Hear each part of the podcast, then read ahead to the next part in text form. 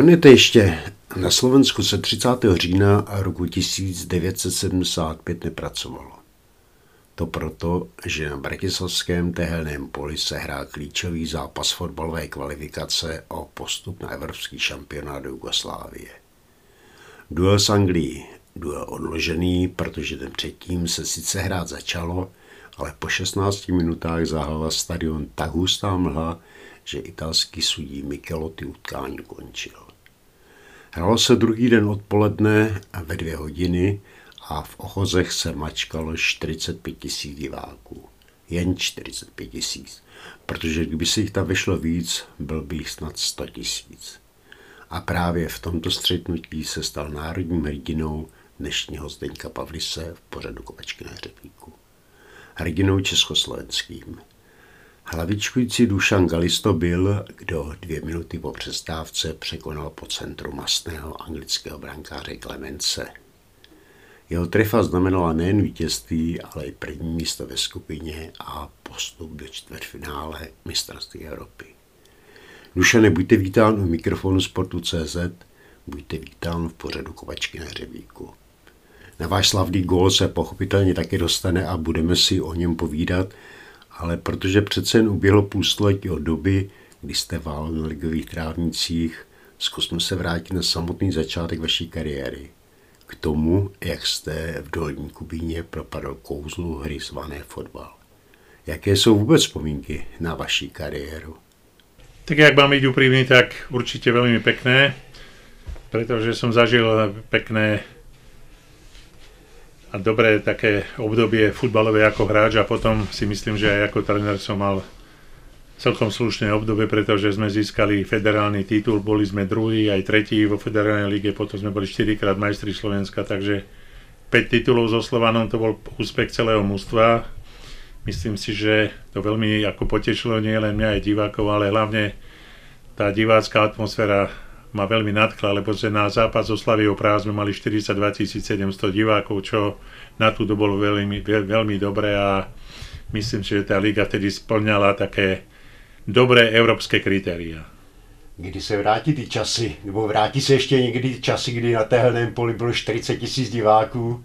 No to nemôže byť, lebo štadión má len dvadsaťtri tisíc, takže štyridsaťdva tisíc nemôže, ale hlavne si myslím, že nie je ten citový vzťah ku klubu taký, ako bol vtedy k Trnave, povedzme k Slovanu Bratislava, k Inderu, k Žiline. Boli ten taký klubizmus, bol taký viac verný a dneska si myslím, že tí diváci nejak pri tej príležitosti, aké majú momentálne v televízii, že môžu vidieť Real Madrid, Barcelonu, Manchester United, tak si myslím, že o našu ligu není až taký záujem, pretože tá kvalita nie je na tej úrovni, ako by ľudia očakávali, alebo lepšie povedané, na čo boli zvyknutí. My jsme začali vaší trenérskou dráhou, ale já bych chtěl začít, jak vy jste se vůbec dostal k fotbalu? Jaké byly vaše fotbalové začátky? Viete čo, budete prekvapení, ale ja som mal šťastie strašné fotbalové. Také šťastie, že takedy aj sama, aj teraz nad tým rozmýšľam, že ako je to možné. Že som bol na vojne v Dolnom Kubíne, vtedy, keď nás napadli Rusi ako v šesťdesiatom ôsmom. Dva roky som bol na vojne a týždeň pred skončením vojny mi povedali, že aby som šiel kde chcem, že ma nechcú. Že ako nesplňam tie kritérie, aké boli vtedy v Dolnom Kubíne. Našťastie, deň pred odchodom do civilu, civilu sme hrali pohár s Martinom, kde po zápase došiel tréner Jačiansky a sa ma pýtal, že či by som chcel ísť do Martina. Ja som povedal, že samozrejme, že áno, veď tu ma nechcú, tak idem. Ale zrazu moja cena bola deväťdesiat tisíc korún, čo bolo vtedy veľa. A Martin nebol ochotný zaplatiť toľko, takže som musel deväť mesiacov len trénovať a nemohol som hrať ani jeden zápas, len som trénoval, ale šťastie bolo v tom, že bol tréner Jačiansky, ktorý vtedy mal veľké meno a ten mi povedal, aby som vydržal, tak som vydržal a nakoniec sa to podarilo. Martin zapadil a tým pádom som sa stal hráčom Martina a potom to už ako išlo, že vé es es Košice ma potom odkúpili od, z Martina a samozrejme potom Slovan Bratislava, potom chvíľu som bol ešte v Španielsku, v Kadize a v Belgicku, kde ma trénoval pán Masopust, mm-hmm. Josef Masopust. Áno. Takže Štefán Jačiansky, osudový tréner vašej kariéry? Myslím, že áno. To bol osud, to, to, to aj teraz sa niekedy nad tým Zamýšľam, že ako to bolo možné, že mi povedali, že ma nechcú a zrazu som bol tak drahý a osem mesiacov som len trénoval a bol som za ním, že by som mal skončiť, že to nemá význam a povedal, nie, vydrž. A presvedčil ma, nakoniec som mal šťastie, že hneď v prvom zápase som dal dva góly, tak to, to, tak to sebavedomie a celkový taká radosť zo života bola na mojej strane veľmi veľká. Musel ste sa hodně kousat, nebo musel ste to hodně kousat, vy ste tři čtvrtě roku vlastne nemohl hrať zápasy. No nemohol som hrať, viete, keby som nemohol hrať, ale keď mi povedali, že ma nechcú, to ma tak trápilo, že ľudia, ktorí do mňa nič neinvestovali, som bol dva roky tam zadarmo, som vyrastal tam, veď to nestalo nič a naraz som bol tak drahý. Ma to mrzelo a potom aj ten citový vzťah k tomu dolnému komidu nebol taký, alebo ani není taký, ako bol predtým, pretože keď vás niekto sklame, tak ako mňa oni sklamali, tak som zanevrel na to. No. A co když přišla nabídka teda z východu republiky z Košic? Já jsem hrál za Martin a Martin vtedy hrál celo, celoštátnu, celoštátnu druhou ligu, čiže my jsme hrali Jablonec, Liberec, Hradec Králové tak, a boli jsme po jesení prvý, Plzeň. Jsme boli prvý po jesení a Košice ma sledovali. No a Košice potom prišli v zime a chceli, aby som šiel, lebo tam bol najlepší strelec Johan Strauss. A on keď mal isté miesto, tak on niekedy možno ten zápas aj odflágal, ale keď pre mňa bol najlepší strelec z histórii Košic, tak potrebovali, potrebovali asi nejakého strašiaka, aby no, tak mňa tam zobrali a tam som sa chytil nakoniec, ale zase prišiel tam pán Jačiansky. A, a ten zase prišiel z Martina do Košic, takže už vedel, kto som, čo som, aký som, tak... tak som sa tam chytil a nakoniec e, tam som hrával asi sedem alebo osem rokov. vé es es Košice, ktoré bolo v tej dobe, myslím, že jedno veľmi dobré mužstvo, ktoré dobré mužstvo. Veľmi dobre sa pamätám, zo Slavího sme vyhrali šesť dva, zo Spartou, z Duklou osem dva, z Ostravu. Do, doma sme boli veľmi silní, vonku už to nebolo hmm. také silné. Hej. Ale atmosféra tých ľudí, aj celkové tá atmosféra federálnej ligy, to bola úplne iná atmosféra, hrať na Bohemke, na Slaví, na Sparte, v Ostrave, viete čo, tak to bolo skutočne zážitok. No. Co říkáte tomu, že teď sú Košice vlastne bez ligového fotbalu? Že ten fotbal tam šel cugrund? Tak som prekvapený, pretože v tej dobe boli dve ligové mužstva, aj vé es es Košice, aj Lokomotíva. Obidvaja preferovali veľmi dobrý hráčmi, keď zoberiete, že Jozef Moder, ktorý hral za Lokomotívu, Laco Joža, ktorý bol trikrát král strelcov, a vé zet es Košice, ktoré malo Polák, Daňko, Štafura, záložnú tradicu najlepšiu v republike, takže tá rivalita bola nie len v meste, ale potom aj v tej celoštátnej lige, kde vtedy dominovala najviac Dukla, pretože tá mala veľmi zás výhodu toho, že zadarmo stahovala hráčov a dvoraky mali istotu, že budú hrať za Duklu. Takže to bolo také neférové, ale za čo sa týka tej atmosféry, tej ligy, tej návštevnosti a tak ďalej, tak bol to zážitok pre mňa ako hráča vtedy veľmi veľký a potom aj ako trenéra, lebo som ešte bol tri roky, keď som bol trénerom Slovanu, federálnu ligu som trénoval, sme boli druhí, kde sme skončili bod za Spartou, potom sme boli majstri a potom sme boli tretí.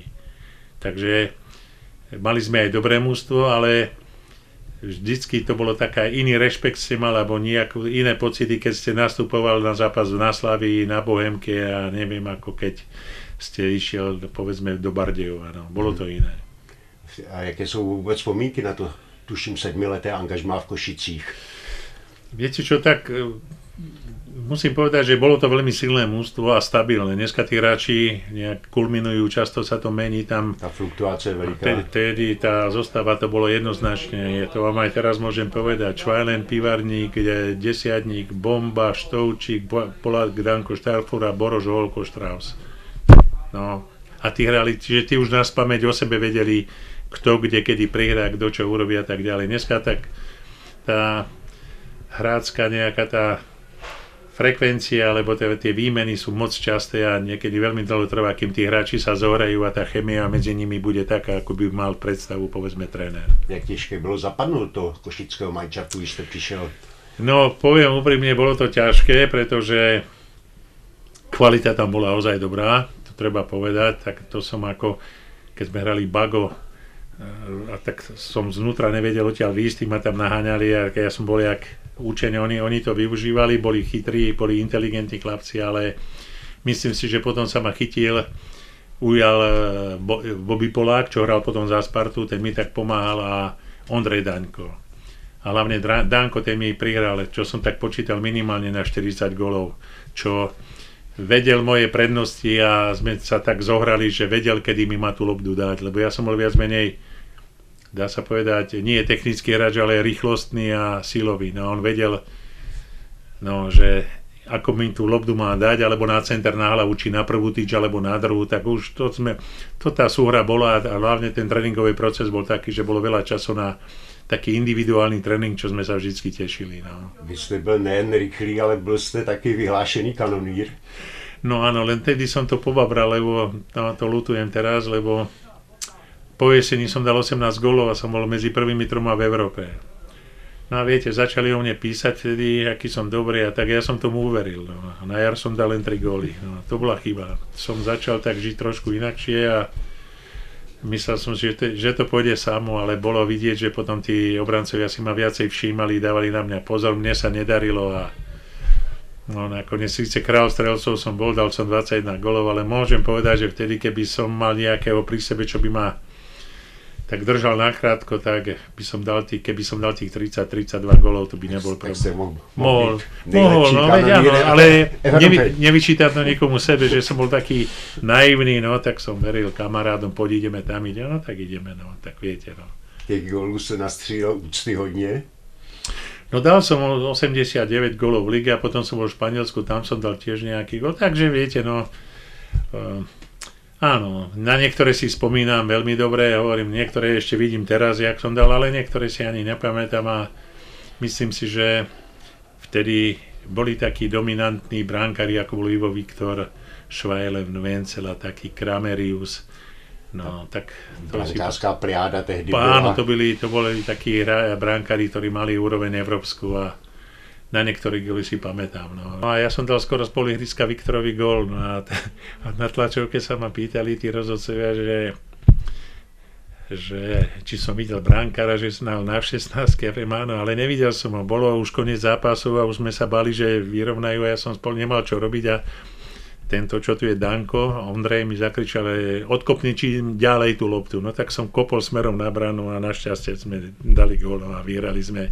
Takže to je také radostné radostné veci, aj keď v tom čase tá Dukla bola skutočné mužstvo, ktoré mala také výhody, ako dneska nemá žiadne ligové mužstvo.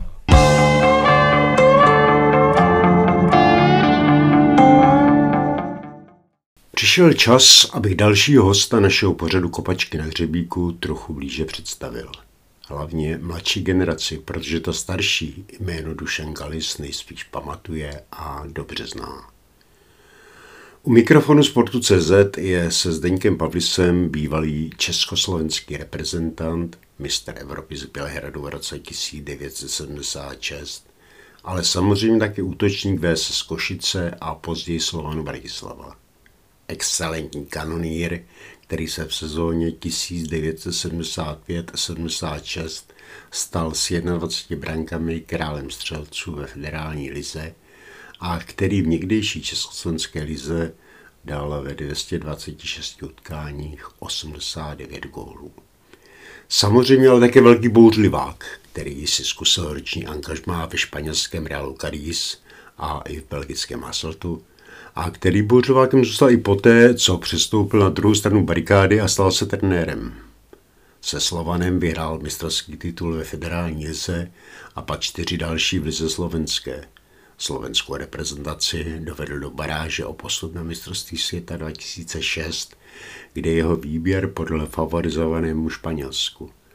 Tenkrát měl dát Dušan Galis dokonce v prvním utkání italskému sudímu de Sanctisovi, který byl mimochodem později za korupci vyloučený z řad rozhodčích, facku. Dušan Galis to ovšem u mikrofonu Sportu tečka cé zet i po letech rezolutně popřel.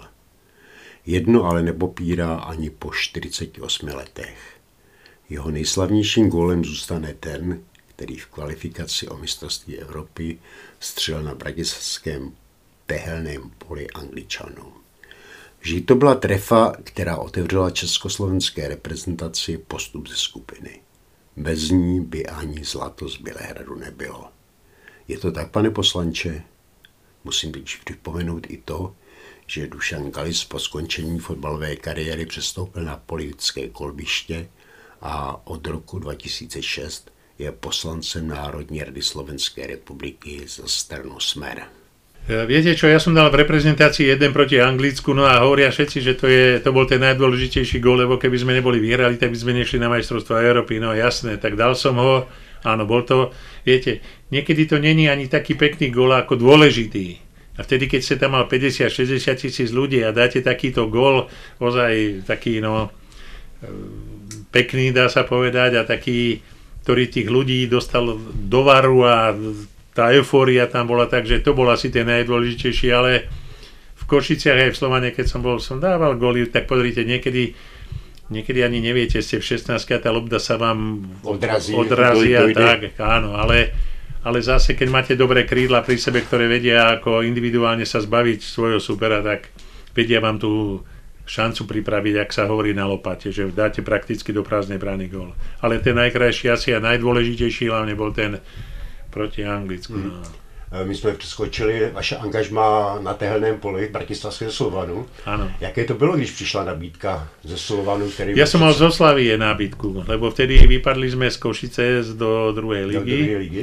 A bol som taký ako naklonený na Slaviu, lebo proti ním sa mi vždy darilo. Ešte hral Sepp Maier, Franto Veselý. A Franto Veselý bol môj priateľ veľmi dobrý, lebo sme zbierali LPčka, desky hudobné a on mi vždy radil, čo letí a to, aby som si kúpil, tak, tak on, ma, on ma tak nahováral, tak som šiel aj sme rokovali s nejakým pánom prezidentom. Potom zase Ora, Ostrava tiež mala záujem, lebo tam som zase inklinoval k Ostrave, bližšie som mal domov na Oravu, takže to by som mal tak sto kilometrov, to som tak rozmýšľal, no ale začal som rozmýšľať trochu aj ináč, pretože Uh, mojím snom bolo byť trénerom a na to, aby si splňal tie kritériá, si musel mať vysokú školu. Ja som, sa, ja som povedal, že ak Slovan mi pomôže s prijatím na fakultu telesnej výchovy a športu so zameraním ako trenerský smer, že by som šiel do Slovanu. A oni mi v tomto pomohli, tak som šiel do Slovanu kvôli škole a nie kvôli peniazom, nie kvôli ničomu, proste kvôli škole a som aj urobil fakultu telesnej výchovy so zameraním špecializácia a trenerský smer, tak potom som ako tam bol. No. Takže touhu po trenérské profesi ste v sobě měl už ako hráč? Uh, tak, ak mám byť veľmi úprimný, sledoval, sledoval som, keď som ako hráč bol, uh, tú retoriku a mentalitu aj trénerov. Tak ako tréner ma, teba musí poznať, tak uh, ja som sa tak počúval som, ktorý tréner čo mi dal. To dobré, čo zlé, čo by som nerobil ako trénera. Vždycky od každého trénera si môžete niečo zobrať. A to bolo jedno, či to bol pán Ježek, či, či to bol Venglo, či to bol Jačiansky, či to bol Jankech, či to bol Viča. No proste všetci mali niečo špecifické. A potom boli aj tí svetoví tréneri, ktorých ste videli a ktorí tiež vás niečím upútal. Takže hej, hej, zaujímalo ma to. Hlavne ich taký spôsob kaučovania. To ma strašne zaujímalo, kaučovanie. Nie len tréningový proces, lebo ten tréningový proces je prakticky o kondície, o súhre, o rôznych automatizmách. Ale mňa zaujímali také tie, také tie nuancy trénerské a každý tréner má niečo špecifické, dobré a ja som myslím, že veľa som od nich zobral. Veľa, veľa, áno.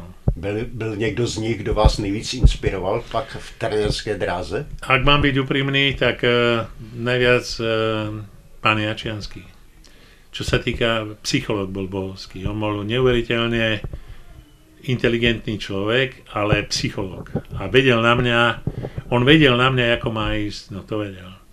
A uh, za to som mu aj veľmi vďačný a myslím si, že pre mo- čo sa týka mojej osoby, boli pán Ježek, pán Venglož a tí ďalší, ale on bol taký môj, dá sa povedať, otec, ktorý, ktorý bol aj prísny na mňa, dokonca aj facku mi dal raz, kľudne, bez problémov a som to prijal z radosťou. Jestli sa mohu zeptať. Išli sme, išli sme z Trnavy a ostali sme v Bratislave stáť a o polnoci nám šiel rýchlik z pací. No a Išiel Strauss ma pozval, mal nejaké narodeniny alebo meniny, ja neviem, tak sme si dali víno. No a, no a on vo vlaku videl, že niečo, že nejak zle komunikujem, no tak prišiel za mnou a povedal mi, že to si pamätám aj dneska, že ty si pil a ja som povedal, no a čo? No a tak mi tak jednu takú riadnu mi fúkol, no tak.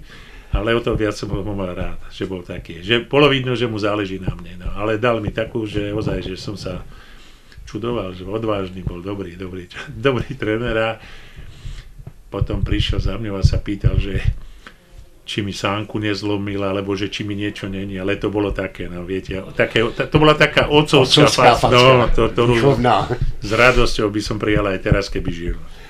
Dal si také facku nikdy svému svěřenci, když ste trénoval potom? Nie, nie, to by som si nedovolil. Nie, nikdy. Facku nie, ale niekedy som bol tak uh, tvrdý na niektorých hráčov, pretože tréner má jednu predstavu a druhá predstava je toho hráča. No a niekedy tí hráči sú tiež len ľudia a niekedy musíme aj oči zatvoriť, pretože majú aj oni svoje problémy, aj rodinné, aj súkromné, aj také, aj viete, no tak.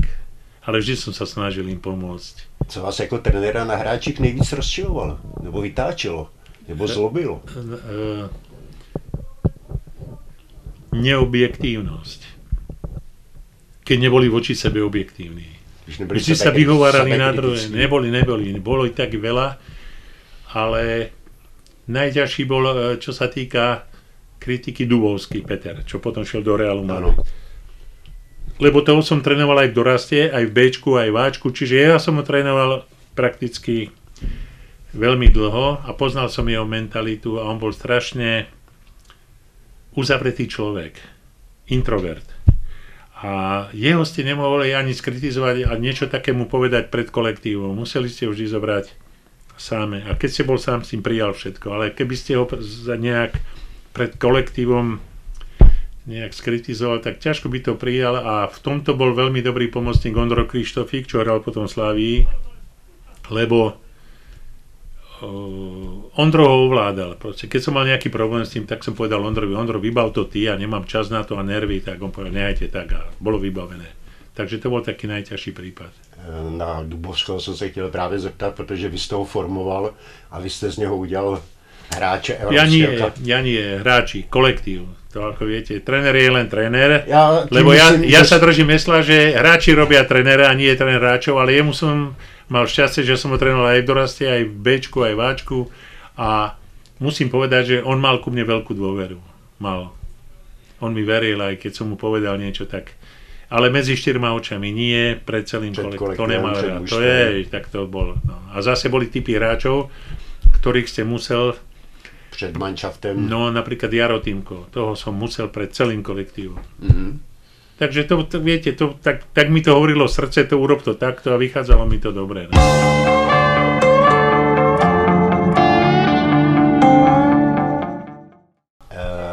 My jsme přeskočili vaše působení v bratislavském Slovanu. Vy jste říkal, že jste šel do Slovanu kvôli tomu, aby ste se mohl... Áno, išiel som do Slovanu, áno, a tam ako sa mi celkom darilo ten prvý rok. Len zaujímavé, že sme hrali s Ostravou a dal som gól a jak som sa odrážal zo zeme, mi vstúpil Fox, sa volal, myslím, ano. Taký hráč a mal som obidva menisky por koleno, mi tam ruplo koleno, tak mi museli obidva menisky vyoperovať a už potom si cítil, že už to nie je ono, už to bolo hra, hral som rák, ale už, už tá voda v kolene bola, už boli už to, bolo cítiť, už to, už to nebolo, aj do tých súbojov som nešiel tak, ako som šiel predtým, už bolo cítiť, že to bola smola vtedy, no. Nakonec sa zrodilo teda Španiel, Španielsko a angažmá v Kadizu. V Kadizu len zase, no viete, my sme boli vtedy medzi prvými, ktorí sme mohli ísť do zahraničia, musím povedať, že ten Pragospor, to boli tam dobrí, dobrí pacienti, no. To vám poviem tak a nechcem o tom hovoriť, kto bol tam riaditeľ, ako to robil, čo chcel so mnou robiť, no proste ja som s tým nesúhlasil a tak mi robili problémy a keď vám poviem, že pravda je taká, že nakoniec viete, kto mi pomohol, aby som mohol ísť do zahraničia, minister zahraničných vecí pán Chňoupek. Mm-hmm. Mal narodeniny a on pochádzal z Petržalky. A Petržalka, som trénoval Petržalku vtedy, ano, a, iš, a išli sme na narodeniny jeho do Prahy, do, na, na Vyšehrad. A on sa ma pýtal, Dušana, ty čo? Ja som povedal, viete čo, no dostal som, no môžem ísť zvonku, splňam tie kritéria, ale nemôžem ísť, lebo pán Mály sa volal, no mi tam robí problémy. Mály a Jarda Vacek tam pôsobili, že? Vacek, no proste, že robia mi problémy, lebo som nechcel ísť tam, kde oni chceli a mal som, no proste tak. A on chvíľu rozmýšľal a povedal mi, že gratulujem ti, môžeš ísť. Vrejme, čo vy mi môžete gratulovať, oni rozhodujú. No a tak som šiel potom na Pragosport a pán Mály bol veľmi urazený, že z toho vešel. Že mu niekto povedal niečo, čo nečakal, no tak ma musel pustiť. No tak som šiel do toho Kadizu, aj s pivarníkom. Lenže zase tá zmluva bola taká tam, čo on podpísal ten pán Mály, že nejdem sa k tomu vyjadrovať. Ste museli odvádiť tridsať percent z platu a... Ani viacej. Ešte víc. Ani nehovorte, no proste to bolo hrozné. Tak som potom išiel domov a pán Masopust trénoval Hasselt, no tak on, s tým som sa poznal, tak ma zobral tam, tam som mm. bol rok. Tam bol aj Václavíček z Brna a Janoš Velík. Ale už to nebolo ono, lebo ešte keby ste šiel tých dvadsaťosem dvadsaťsedem rokov, hej, ale tridsaťštyri, to už ste opotrebovaní. Telo, to už, telo už. Nie, nedá, to už proste tí mladí hráči, to je iný level. Môžete mať jeden zápas, ale musíte mať regeneráciu dlhšia a tam to brali, ako to sa trénovalo, to, to sa nedalo vydržať. Jaký byl vôbec španielský fotbal v době, kdy ste tam byli? Poviem vám, veľmi ťažký, veľmi, veľmi rýchly, individuálne, hlavne rýchly a tvrdý. My sme porazili aj Real Madrid doma. My sme boli doma, Cádiz bol... Neporaziteľný, ja som si práve doma, vytáhl vaše zápasy tam. A... Cádiz doma bol, sme z Herkules, Alicante som aj gól dal, myslím, ale doma tí hráči, oni boli tak vyhecovaní a tak hrali tvrdo, že mi bolo tých superov aj to, hráčov Realu Madrid, aj ľútom ich bolo. To proste, to je iná mentalita, to je korida, tam, tam proste idú a vyhrať. Iná mentalita. Ale čo sa týka tréningu, tak strašne radi trénujú. Poctivo chcú tí chlapci, lebo to sú z Andalúcie, to sú z tých dedín okolitých a viete... Pre každého z nich je sen dostať sa. Sen dostať sa a zarobiť si peniaze a tí fanúškovia, tí... tí tá Andalúcia, to je iná mentalita. Viete, to sú tí temperament. Bičie zápasy a futbal, ostatné nezajímavé. Nic iného tam neexistuje. Bičie zápasy a... No, to, to som chodil aj na to, ale to sa mi nepáčilo. To bolo pre mňa také smutné. My sme preskočili také vaši reprezentační kariéru. No, ja som prvý zápas odohral so Švajčiarskom, pre ne sme hrali nula nula, myslím. Od, od, odohral som málo zápasov, ale zase treba povedať aj to, že osem zápasov, jeden gól som dal, ale... Treba povedať, že vtedy tá konkurencia bola veľmi silná. Keď zoberiete, že bol Masný, Švédík, Nehoda, čo ja viem, ja som tam bol, no bolo veľa hráčov. Karel Kroupa. Karel Kroupa, čiže to bolo tak a zase pokiaľ trenér sa rozhodol pre tých, ktorých dal a vyhralo sa, tak nemal dôvod na to, aby menil. Ale na majstrovstve Európy som bol, sedel som na lavičke, prežil som to tak, ako tí hráči, čo hrali, ale musím povedať, že človek bol šťastný, keby aspoň minútu hral. Predsa Beckenbauera, tá partia bola vtedy veľmi silná. A musím povedať, že po zápase my sme šli do baru. Išiel tam Jano Pivarník, ja, neviem či Jožo Čapkovič. Všetci tí hráči e, nemeckí boli v bare. A Sepp Maier prišiel ku nám, dal nám fľašu whisky na stôl.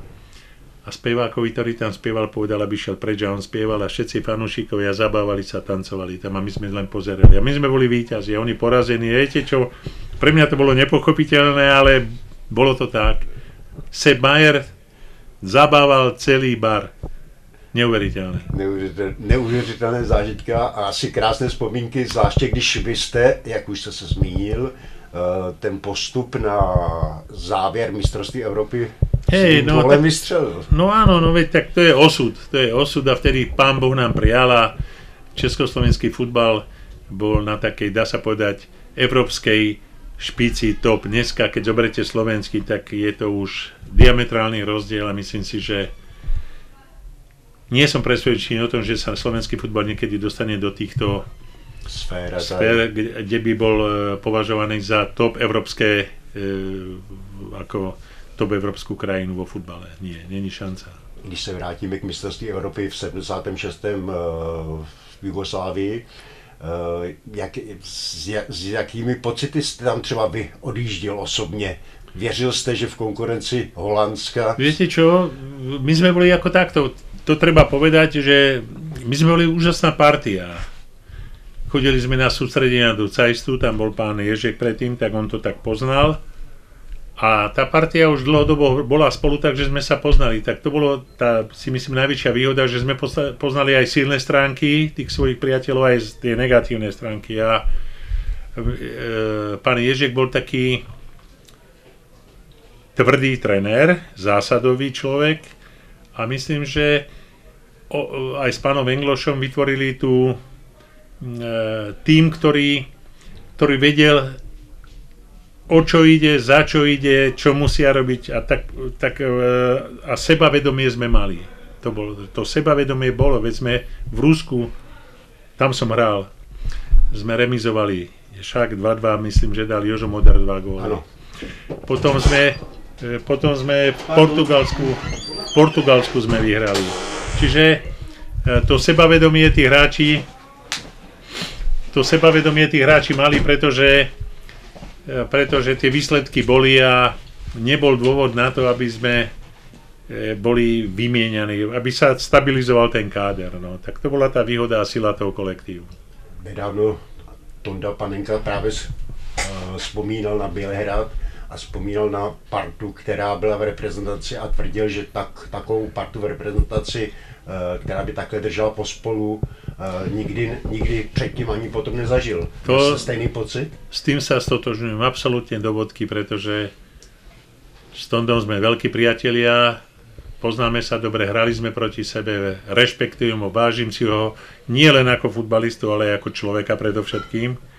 A takých ľudí som si vždycky vážil, pretože bol férový človek a aj od takým zostal. Když se ještě vrátíme do, do, do Jugoslávie, jaké to bylo prožívat no, na lavičke s Holandskem? Tak na, na ihrisku to bolo strašné, lebo tam sedíte a videli ste tých Holandianov a videli ste tých hráčov pre zápasom, Johan Cruyff, jak išiel a tí všetci tam, no viete... Jedno veľké eso vedľa druhého. Jedno, veľké, jedno vedľa druhého, ale musím povedať, že... Neviem, ako by to dneska vnímali, ale my sme mali to sebavedomie. My sme si verili. My sme boli silní ako takí. To zase ten Tono Ondruš bol dobrý vodca, ten neuznával nikoho. Sme boli strašne mentálne silní. Hm, to musím povedať, že to aj od Iva Viktora cez Dobiaša, Pivarníka, Čapkovičovcov, Ondruša, Franta Ves, všetko proste. Sme boli jedna rodina, tak by som to povedal. Přišlo finále s Německem a přišla, uh, přišel penaltový rozstřel a rozstřel zavr, završený Antonínem Panenkou. Už krajšie si to nemohli ľudia ani predstaviť, a ešte takou penaltou, jaká bola, no tak to ako... No ale druhý by to nedokázal, on ten tak, taký ten bufet, jak my to voláme, taký, to, to, to vidíte, on to tak okol, no. Věděl jste o tom? Nebo nie, nevedel. O tom, že ja som nevedel o tom a nikto o tom nevedel. Nikto o tom nevedel, ale to jeho rozhodnutie bolo správne a dneska sa stal veľmi slávny touto penaltou, pretože všade to volajú, že to je Panenková penalta a hlavne, že rozhodla Finálne. Potom, že sme majstri Európy, no a zase majstri Európy to prijatie v Prahe, autobusom sme šli tam do... Proste tá radosť tých ľudí bola taká, myslím, že dneska by bolo dobre taký úspech urobiť, aby tí ľudia trošku boli takí veselší a mali radosť zo života, pretože táto korona, tieto choroby a všetko okolo toho, tie zdražovania a tak ďalej, tých ľudí tak viacej ubíja. Šport spája ľudí a preto treba do ňoho investovať a mladí ľudia by sa tomu mali ďaleko viacej venovať, pretože šport je fenomén. Dokázal byste si predstaviť, že by ste zahrával penaltu ve finále mistrovství Európy ako Tonda? Nie, určite. Ja by som ani nešiel kopať. Nemal som na to psychiku. Aby som v takom dôležitom zápase išiel, to ne. Neexistuje. Tam by ma nedostal nikto.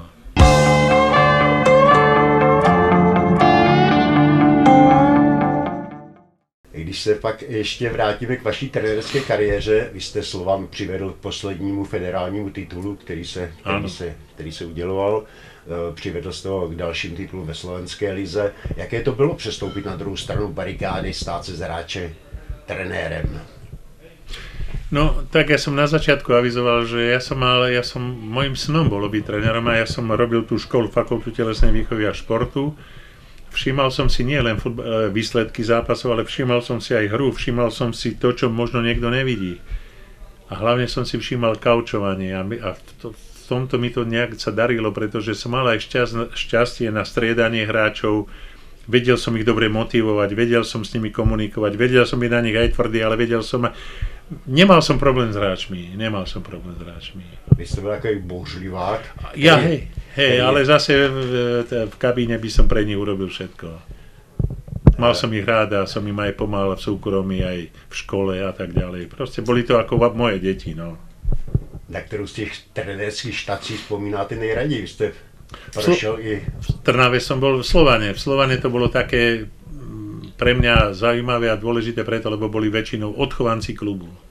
A to je úplne iná mentalita, iná komunikácia s nimi, pretože tí chlapci vyrastali v tom klube a vedeli, za čo hrajú. A dneska mám taký pocit, že históriu klubu, klubu niektorí tí legionári vôbec nepoznajú. Prídu, majú zmluvu, ale históriu, kto bol v Sparte Mašek, alebo kto bol v Dukle Praha Masopust, alebo kto bol v Slavii František Veselý, určite veľa hráčov nevie.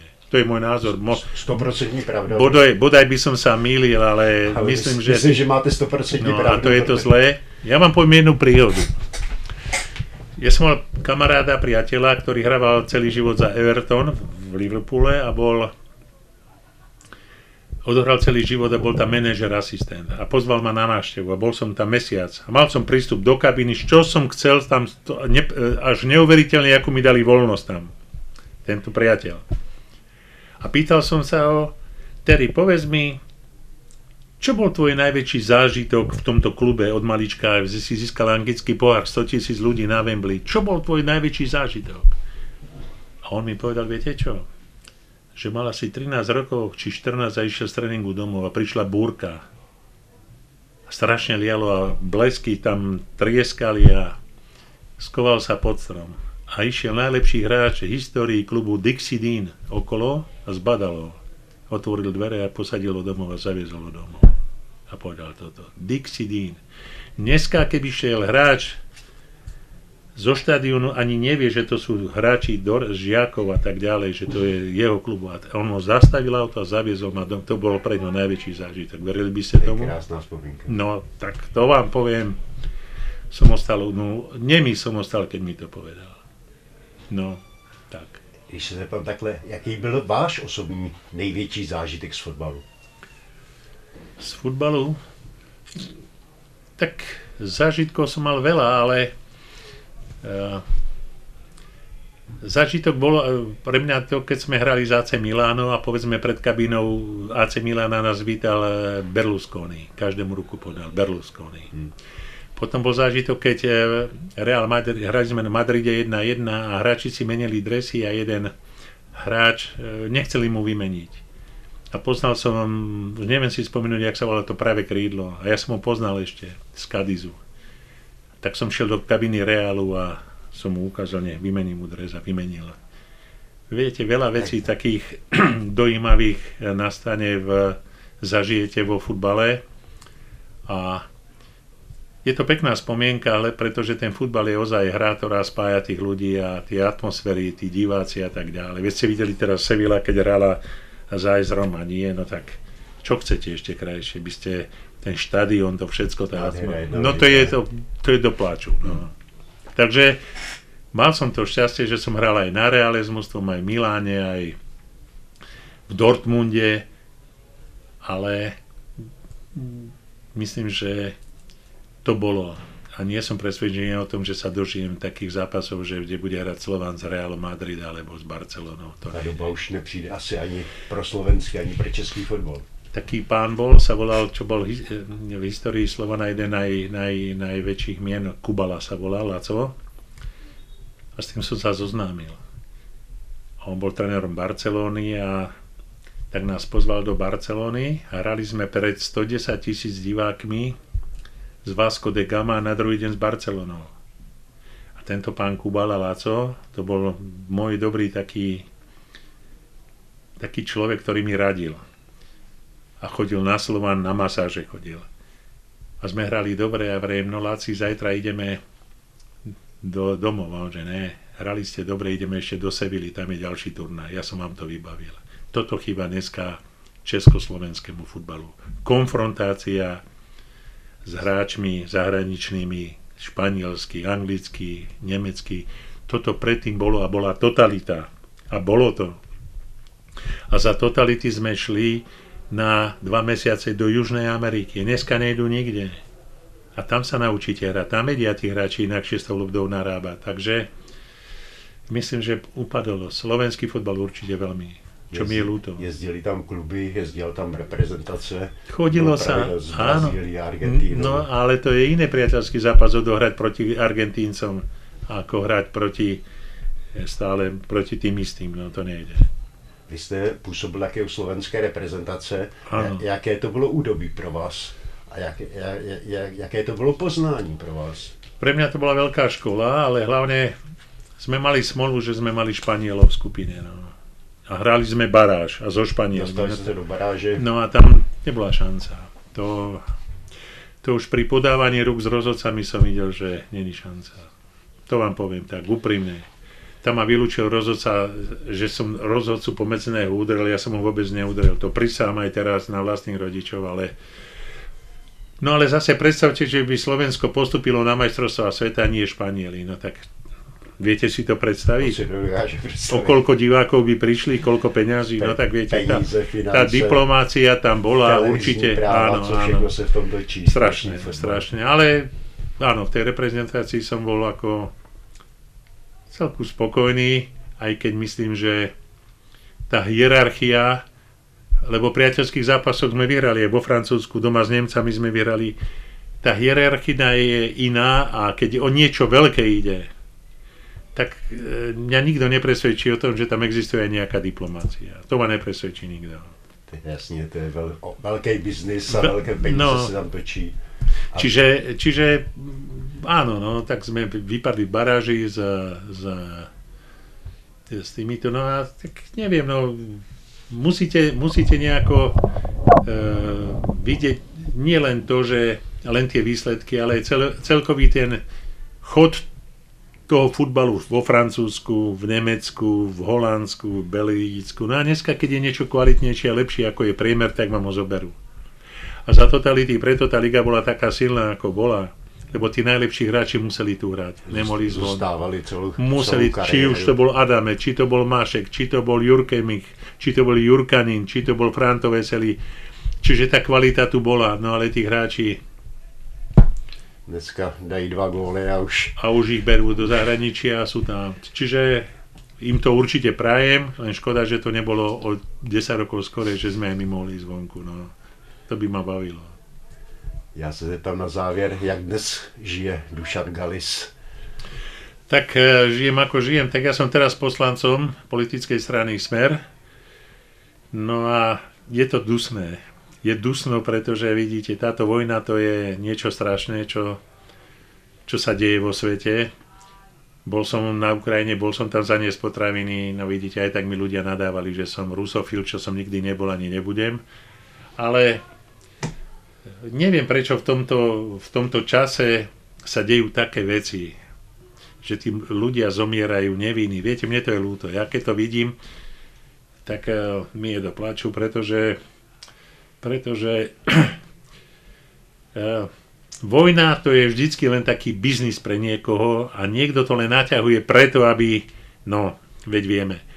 Ale tí ľudia chcú žiť, mladí ľudia chcú žiť, chceme vidieť futbal, chceme to a dneska si myslím, že aj tá Ukrajina by bolo na čase, keby tí rozumní ľudia si sadli a dohodli jednoznačne čím skorej mier. Čím skorej, pretože čím dlhšie to bude trvať, tým stále viacej ľudí bude zomierať a to je proti mojim zásadám. Jak ste vôbec našiel, pane Galis, cestu do politiky? Viete čo, ja som skončil, ja som skončil ako s trénovaním. S trénovaním a poznal som sa s Robertom Ficom, lebo tiež má rád futbal a šport.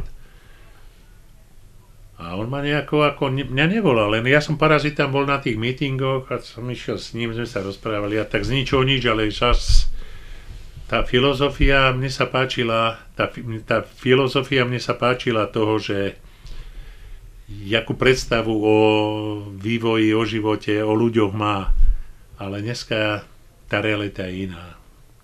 Dneska už je tu kapitalizmus a to vidieť, cítite to, že tí ľudia už tak nesedávajú spolu na dedinách, netancujú, nezávajú. Už je to také, každý sa tak ako keby mal taký rešpekt alebo nedôveru jeden od druhého. Uči druhému, jeden uči. Ja to tak cítim, že možno si na mňa niekto niečo myslí, ale mi to nepovie, alebo taký, taká je, e, taká tá radosť zo života není taká, ako bola. Dneska každý len rozmýšľa o tom, ako zarobiť peniaze a aby sa mal dobré. Ale tá súdržnosť, to keď ja vidím aj, povedzme, hodnotenie hráčov, ja si pamätám, keď boli takí dominantní novinári Igor Mráz, Jano Novák, jak vedeli rozobrať ten zápas, to neuveriteľne kvalitnejšie ako teraz, keď vidím. Dneska hľadajú, majú vytipovaných hráčov, ktorí chvália, aj keď zle hrajú. Tá objektivita mi chýba. Objektivita u športových novinárov a u tých politických, to sa nejdem k tomu vyjadrovať. Ja mám na život svoj názor, ja som zažil aj úspech, aj neúspech, aj slávu, aj kop do zadku, som všetko zažil, ale myslím si, že mali by sme lepšie žiť, tak súdržnejšie, dôvernejšie a taký, taká úsmev mi chýba, sa nikto neusmieva, všetci sú naštvaní. No. Zamrečení, no, svatá, svatá slova. A to mi vadí. Je to pro vás těžší v politice, než to bylo ve fotbale? Tak po fotbale to bylo ľahšie a lepšie, lebo si robil niečo, čo ťa bavilo, ale kde si cítil svoje prednosti, ale aj nedostatky. Ale v politike nevidíte, kdo vás svoje prednosti si môžete myslieť, že máte a nemáte ich a nemusíte si myslieť, že máte ich. Viete, politika sa takto každých desať minút sa to otáča, záleží, aká strana vládne, a záleží, akí ľudia e, riadia tento štát. No a teraz je tá vojna, tak viete teraz, no tak treba aj pomáhať, aj korona bola, aj choroby boli, no tak viete, je to zložité, je to zložité, aby tí ľudia boli šťastní, ale ja verím, že to už dlho trvať nebude a že to prejde a musíme sa trošku pozviekať a tešiť sa zo života. Takže sa z něho těšme. A třeba i toto povídání s Dušanem Galisem, plné vzpomínek na jeho kariéru i na jeden z největších úspěchů československého fotbalu na mistrovství Evropy Bělehradu v roce tisíc devět set sedmdesát šest, k tomu trochu přispěje.